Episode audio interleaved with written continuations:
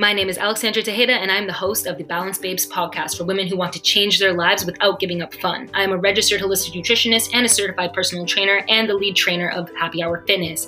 I've helped tons of women not just transform their body, but their lives. So thank you so much for being here today, and let's jump into today's episode.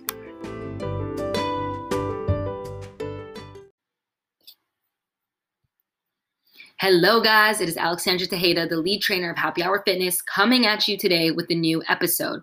This is the number one podcast for women looking to balance their lives through their fitness journey. In today's episode, we talk about who's coming to help you and who can make a difference in your life, okay? So who can help you make a difference in your life? So hello, hello, hello. Thank you guys so much for listening. I've actually really enjoyed doing these podcasts, okay? I love having the time to go into these subjects more in depth than just like a caption on Instagram. And I like talking, so it's a win-win. So thank you guys for being here. Um, and thank you guys for being on the live. I do go live on my Instagram and Facebook at the same time at happy hour dot fitness as I do the podcast. So thank you guys for being on the live or for listening to the podcast. This is a new podcast, so I do appreciate all the support. All right, so let's jump into today. Um, so today we're gonna talk about who can help change your life. And I'm gonna give you some homework at the end of this as well, okay? Don't hate me too much. I'm gonna give you some homework to do for yourself, okay? And don't worry, I'm not gonna give you a list of coaches or specific people that can help you, but rather ways you can help yourself, all right? So recently I have been obsessed with David Goggins, okay? I've been reading his book, I've been listening to his podcast, I've been watching his interviews. I've been obsessed, okay? I have been obsessed, a woman, a woman obsessed. um, so if you don't know who he is, he's ran like ten of the hardest races in the world. He's done Hell Week um, for the Navy SEALs three times. He has a pull-up record in the Guinness World Book of Records of around uh, four thousand pull-ups in twenty-four hours. And he's done a bunch, a bunch, a bunch, a bunch of other amazing things. And he grew up kind of, well, he grew up in a shitty household with a lot of shitty circumstances. And he was around three hundred pounds before losing one hundred pounds in three months to join the Navy SEALs. I think even maybe in two months. So yeah, he's really amazing. He has, he's done, he has, he's like considered the toughest man in the world. He has a, a, a lot of things under his belt. So yeah. He's he's just insane. So through his story and reading his book, I've learned a lot about myself as well.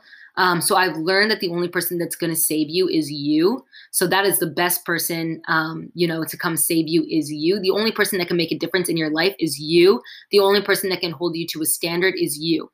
You are the only person that can make a difference in your life, okay?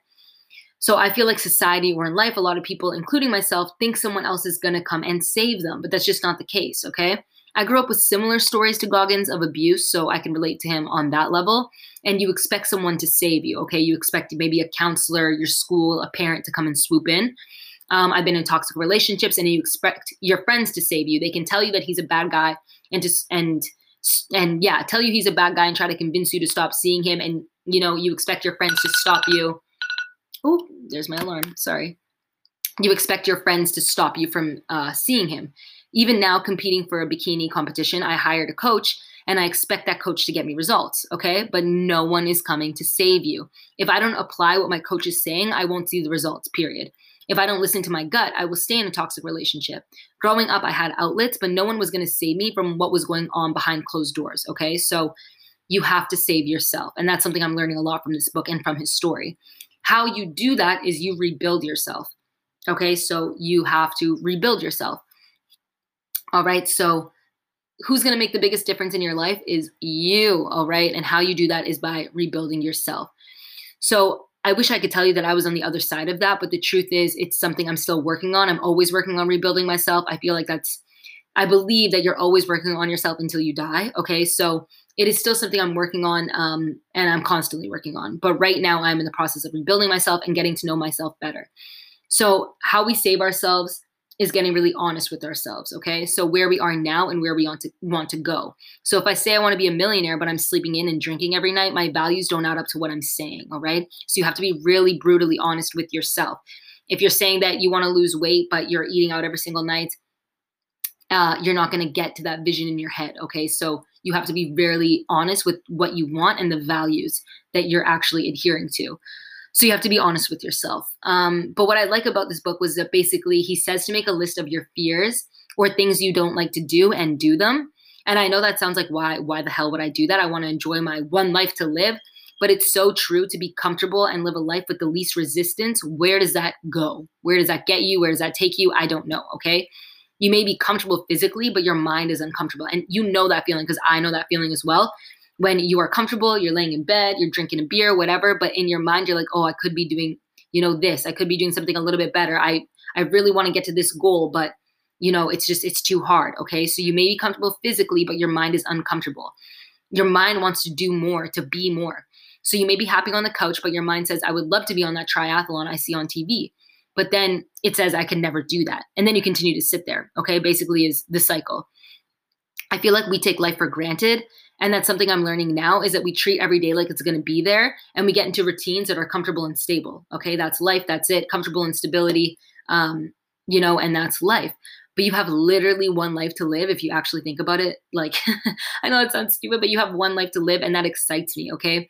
Because there's so many different possibilities and pathways your life could take. You could do whatever you want with it, no matter what cards you're dealt with. So why would you take it for granted, okay? If you're honest with yourself, are you doing everything to get to that vision in your mind? Remember, you're the only one that can hold yourself accountable. You're the only one that's going to make that big difference in your life.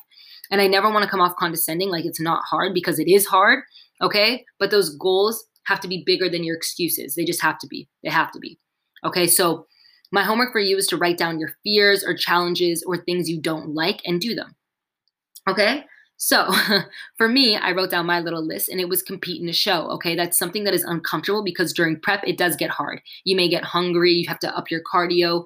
It, it is a mental game at that point, um, but it's something I've always wanted to do. So compete in a show, but it is going to get uncomfortable. Um, another fear or challenge, something I don't like, is being alone, okay? I don't like being alone. I like people around me all the time, um, no matter what their character, okay? So I like to be with people all the time. Uh, I'm kind of a busybody, okay? Hike the P C T. That was another one. I have friends who have hiked the P C T, um, and I hate hiking, but I think that's an amazing, amazing goal.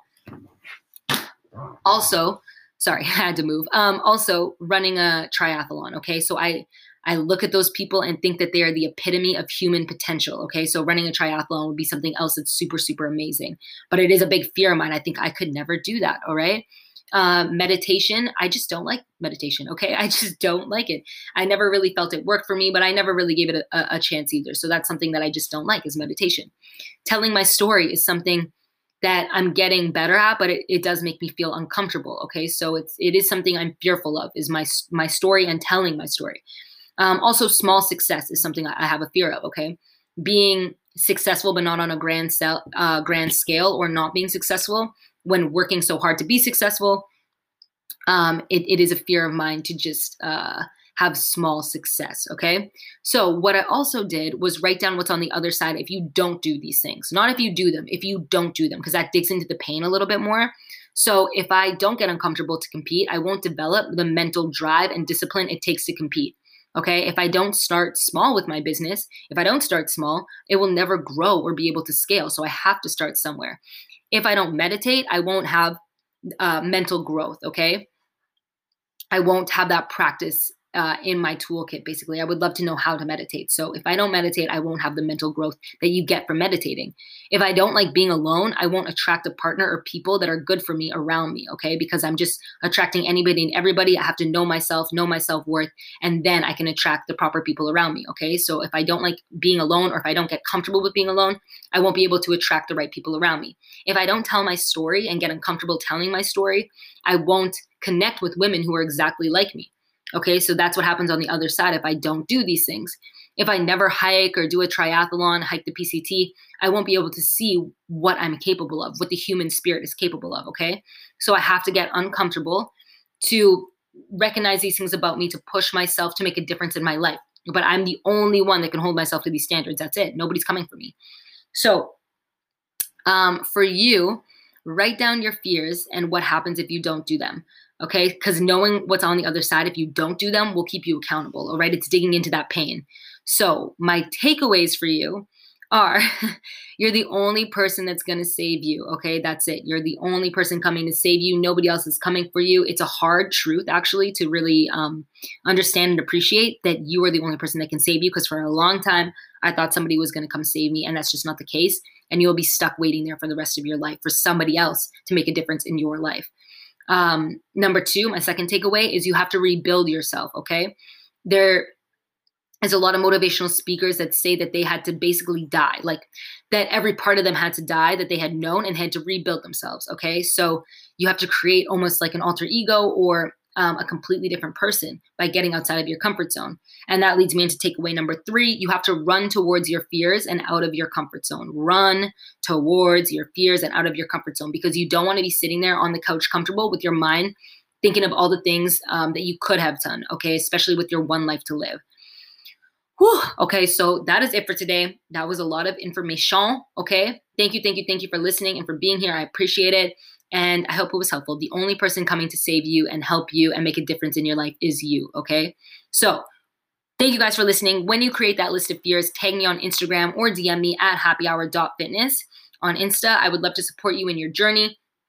This is the number one podcast for women looking to balance their lives through their fitness journey. Thank you, thank you, thank you for listening. I post three times a week on Monday, Tuesday, and Thursdays. And you can find me again at happy hour dot fitness on Instagram. Thank you guys so much for listening.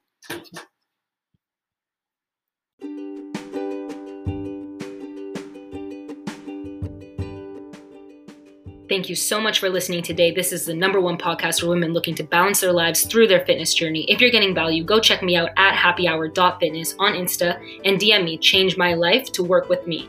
Our mission is not just to help you change your body, but your life as well.